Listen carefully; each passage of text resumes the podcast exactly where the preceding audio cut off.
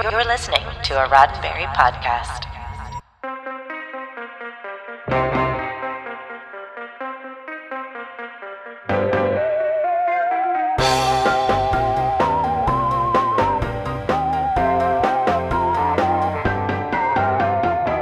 Today, we're beginning with what would normally be the end of a story like this.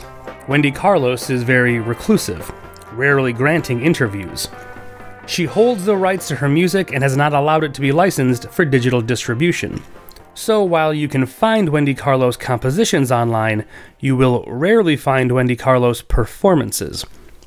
Any that are uploaded are quickly met with a DMCA takedown. Carlos is known to be critical of those who write about her as well. I'm Ryan Myers, and this is your Sci Fi 5. Five minutes of science fiction history for November 14th. And today, with all due deference, we recognize the groundbreaking work and talent of Wendy Carlos and wish her the happiest of birthdays. In the late 60s and early 70s, you could find Rick Wakeman in his sequined cape surrounded by banks of keyboards, including his mini Moog. Keith Emerson took swords to his piano while standing in front of a Moog synthesizer.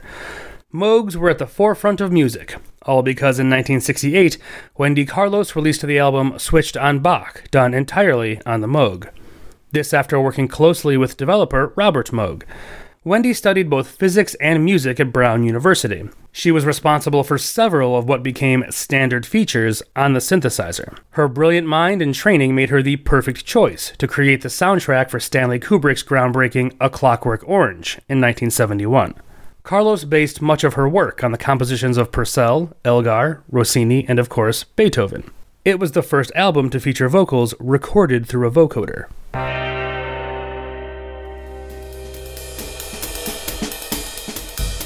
On this day in 1971, Mariner 9 became the first spacecraft from Earth to go into orbit around Mars.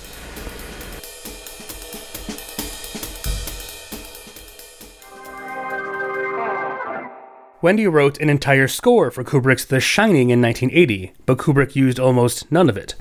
Two years later, though, Disney approached her to create the soundtrack to their ultra futuristic blockbuster, Tron. In a 1982 article for Keyboard magazine, Robert Moog illustrated the types of challenges Wendy faced in creating the soundtrack. How noisy is the engine of a light cycle? Does it even have an engine? How does an orchestra sound inside a computer memory? And how does it reverberate from those computer graphics walls? Does a solar sailor glide gently, propelled only by music? Does it whoosh like a glider or whine like a Mach 3 fighter? Disney wasn't just out on a limb with Tron. They weren't trying something new, they were trying everything new. The computer generated graphics had never been done before. Disney wasn't just starting CGI, they were combining it with live action and animation. The Black Hole in 1979 had relied on camera effects like Star Wars and Star Trek the Motion Picture.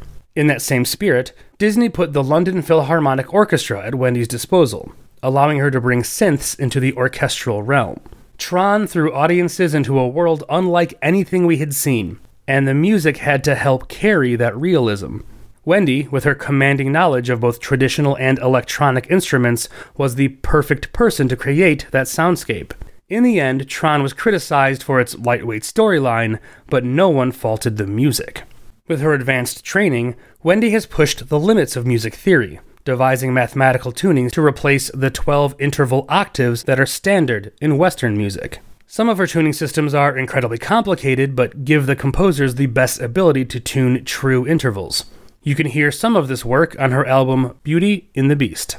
Wendy Carlos has been a trailblazer for over six decades. She has expanded on what music is and what it can be. As happens to anyone who pushes the boundaries, not all of the attention she has received has been positive, and that's a shame. Wendy Carlos has always lived her life with an eye to improving the human experience, and we have all benefited. This has been 5 minutes of science fiction history, your daily Sci Fi 5, for November 14th. Sci Fi 5 is produced by Roddenberry Entertainment.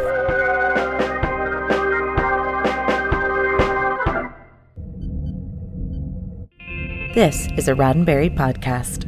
For more great podcasts, visit podcast.roddenberry.com.